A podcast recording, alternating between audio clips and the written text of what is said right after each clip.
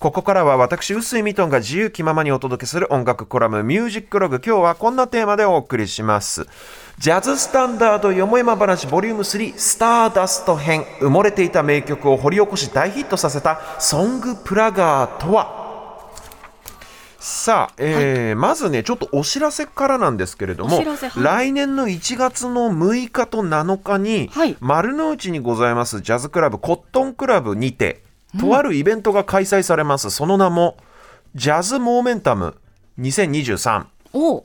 これねどういうイベントかと申しますと、はい。日本のジャズシーンをリードしてきた大ベテランのジャズマンたちと、はい。そしてこれからの次世代を担う新進気鋭の若手ジャズミュージシャンたちが世代を超えてセッションするというそういう企画がございましてですね、はい。このイベントに私臼井ミトンがはい MC として出演します。MC ナビゲーターとして登場します。つまり司会進行役です。私、楽器は何も弾きません、この日。あそうなんですはい。とにかくあの、司会進行です。MC。で、なんでね、これジャズのライブに、このナビゲーターがいるのかっていう話ですけれども、はい今回の企画は、普段ジャズという音楽にあまり馴染みのない方にも楽しんでもらいたいと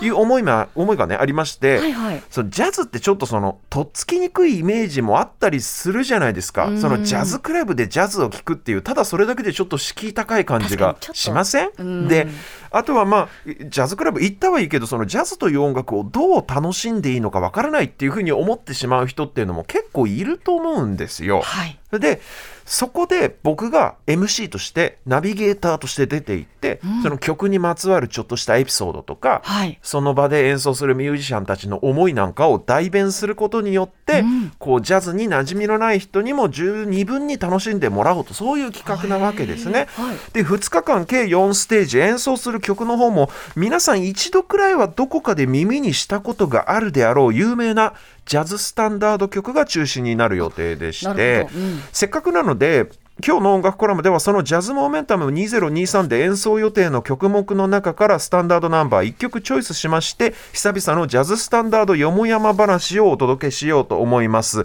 えーこの曲ですはい、この曲、スターダストという曲なんですけれども、はいはい。今お聴きいただいているのはナットキングコールが歌ったバージョンですね。でね、この曲もしかすると世代によってはなんですけど、はい。日本で一番有名なスタンダードナンバーかもしれません。あなぜかというと、はい。これね僕もきのこさんも世代じゃないその世代には当て当てはまらないんですけれども、おはい。60年代に放送されていた「シャボン玉ホリデー」っていうシャボン玉はい、でご長寿番組がありましてこれのねエンディング曲として毎週流れてたんですよテレビで。超モンスター番組というか人気番組でしたから、この曲を聴くとその日曜日の番組だったんで日曜日夕方の番組なもんだから、この曲を聴くと明日から学校かって思う そういう気分になる方も多分多いかもしれません。いわゆるサザエさん症候群の元祖みたいな感じですね。なるほど。でこの曲自体作曲されたのは随分前の話です。1927年ですね、はい。アメリカの名ソングライターホーギー・カーマイケルという人が作曲したんですけれども、はい。あのジャズスタンダードっていうのはミュージカルや映画で使われた曲が多いっていう話を結構してるじゃないですか。そうですよね。うん。でただこの曲に関して言うと実はもともとホーギーカーマホーギー・カーマイケルは自分の楽団で演奏するために作った曲で、うん。特にミュージカルとか映画用に、えー書いた曲ではないんですね。はいはい。であのつまりあくまで自分のバンドで演奏するためのインスト曲だったんですもともと歌詞もなかったし歌も載ってなかったんですよ、最初、でしかもね当初は結構ノリノリのラグタイム調の曲だったそうで、えっ、とね、バーンヤードシャッフルっていう曲名でもうダンスチューンだったみたいなんですよもともとは、うんうん今聞いたの思いっきりバラードだったじゃないですか。そうん。なんだけどもともとはノリノリの曲だった。でもあのホーギー・カーマイケルというその曲作った人は著作権登録するときに、なんとなく「スターダスト」っていう曲名で登録したんです。これ特に深い理由はなくて本当なんとなく響きがこっちの方がかっこいいなっつうことで「はいスターダスト」っていう曲名で登録したと。でホギー・カーマイケルこの自分のバンドでこの曲録音しましてレコードをリリースするんですが、なんと全然売れませんでした。あ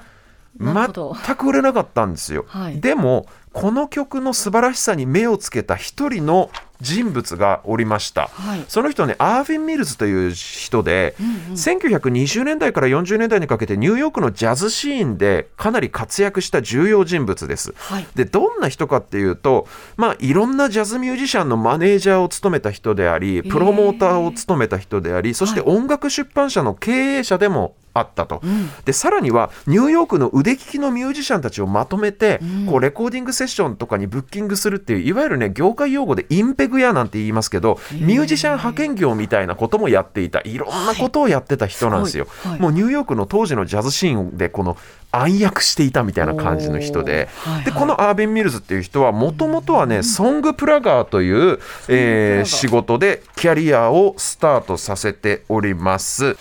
さあ、えー話の続きいきましょうか、はいその song plugger という仕事からこの音楽業界でのキャリアをスタートさせたんですけれどもこのアービン・ミルズという人ね song plugger っておそらく聞きなじみのない言葉だと思います。ね。そもそもはい plugger っていうのが plug っていう英単語をこうに ER をつけたそうプラグって差し込むみたいな意味のプラグですよね、はい。このね単語にはもともとその差し込むという言葉、えー意味以外にも、はい。商品を売り込むとか宣伝するっていう意味もあるんですよ。つまりソングプラガーって直訳すると、はい。歌を売り込む人という意味になります。でこれどういうことかっていうと、はい。実はレコードっていうものが普及する前の時代、はい。音楽って楽譜を買って家で自分たちでピアノで弾いて楽しむものだったんですよ。ほんほんつまりレコードとかオーディオが一般家庭に普及する前まで音楽っていうのはレコードや CD じゃなくて楽譜で買うものだったんですよ曲っていうのは。なるほどでも楽譜をパッとお店で見ただけで、うん。普通どんな曲か分かんないじゃないですか。ね。まあよっぽどちっちゃい頃から音楽の教育をきちんと受けてた人なら、譜面見ただけでメロディーが頭の中になるかもしれないけどなかなかそういう人は少ないですよね。ね。なので楽譜この楽譜を買うとこういう曲が演奏できますよっていうのをお店でデモンストレーションする人が必要だったわけです、うんうんうん。つまり実演販売ですね。ああは、ない。いい声のいい歌声の人とかピアノが上手な人とかが譜面を売るためにその場で歌ってみせるんです。この譜面はこういう曲ですよっていう、で、まあ、つまり人力視聴器みたいな感じ。はいはいはい。それでお客さんが「ああこれいい曲だね。じゃあ楽譜買って帰るか」っていうような、まあ、試食販売の音楽版みたいな感じですよ。すごい。でレコードが普及する前っていうのはみんなそういう風にして音楽を買っていたわけですね。でうん。このアービン・ミルズという人はそんな実演販売師としていろんな曲をその場で歌ってみせては楽譜を売ると。そういう仕事を長いことやっていたもんですから、どんな曲ならヒットするかそのヒットの極意というかはい。でも多分ねよく分かってたんでしょうね。嗅覚が養われてたというか、はいはい。でこのアービン・ミルズという人このホーギー・カーマイケルが作った「スターダスト」という曲が全く売れなかったんだけれども、その素晴らしさに彼だけは気づいていたわけです。この曲にいい歌詞をつけさえすれば大ヒットになるぞとはい。見込みまして彼はプロの作詞家に頼んで詩をつけてもらったんですね。はい。で詩を書いたのはまた別のあの人で作詞家、えーミッチェル・パリッシュという作詞家なんですけれども、そのホーギー・カーマイケル曲作った人がなんとなく著作権登録するときに雰囲気でつけた「スターダスト」つまつまり星屑っていう意味ですね。ね。その曲名をヒントに、とてもロマンチックな失恋の歌詞をつけたんですね。まあ夕暮れ時この空が茜茜色から濃紺にこう変わっていく空を見上げて、はい。どうして僕は今一人ぼっちなんだろうっていうような すごくロマンチックな失恋の歌。でそういう歌詞が載ったもんだから、当然みんなこの曲を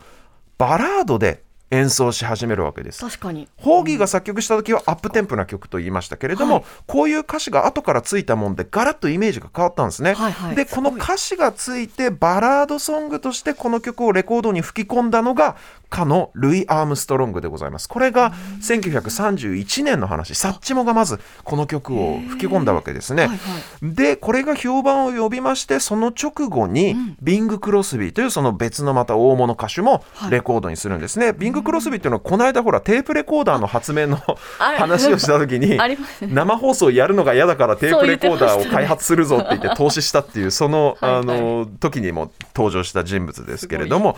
まあこういう大物歌手たちがこう立て続けにレコードに出してこの吹き込んだもんだから、はい。かなりこの曲はその後ポピュラーソングとしてね定着して、もうたくさんの数えきれないほどの歌手が歌い継いでいくことになるわけなんですけど、そういうふうに歌物としてこう世の中に定着するということはこれイコール、はい。つまりジャズマンたちがこぞって取り上げるということになるわけですよ。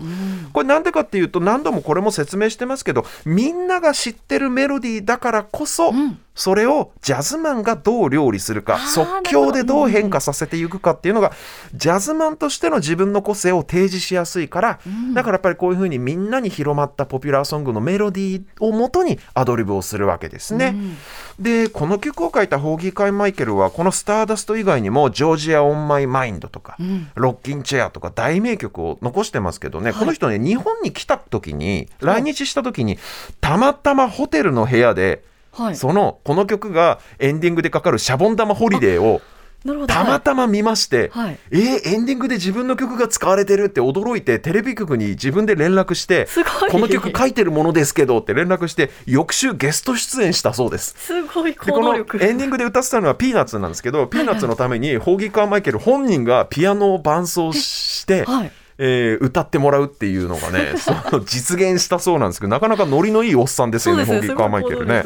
そしてこの埋もれていた名曲を発掘して大ヒットさせたアービン・ミルズそのソングプラガ出身の,、はいはい。あの人間ですけれどもこの人はこの人でねこのまだ無名だったデューク・エリントンを発掘したことでも知られてましてデューク・エリントンをマネージャーとしてスターダムに押し上げた人でもあるんですね。でもねこのアービン・ミルズという人はデューク・エリントンスターダムにの押し上げつつも、搾取しまくっていてそう結構悪徳マネージャーとしても知られてるんでねちょっと彼についてはまたお金の揉め事シリーズでいつか別途うん取り上げたいと思いますけれどもさあ辛い今日最後にお聞きいただくのはもちろん「スターダスト」でございます。僕がね高校生の頃に初めてこの曲に出会った思い出のバージョンでお聞きいただきたいと思いますけれども実は全然これはジャズじゃありません。あ。カントリーのバージョンです、はい。でもとにかくスタンダードっていうのはもともと愛称歌ですから、はいはい。歌物としての本来の姿を知らないと、ジャズを聴く楽しみっていうのも半減しちゃいますから、今日はウィリー・ネルソンのバージョンです。1978年のスターダンスタンダード集ですね。その名も「スターダスト」というアルバムから表題曲をまたアナログ持ってきてますのでオリジナル版でお聴きいただきます。ウィリー・ネルソン「スターダスト」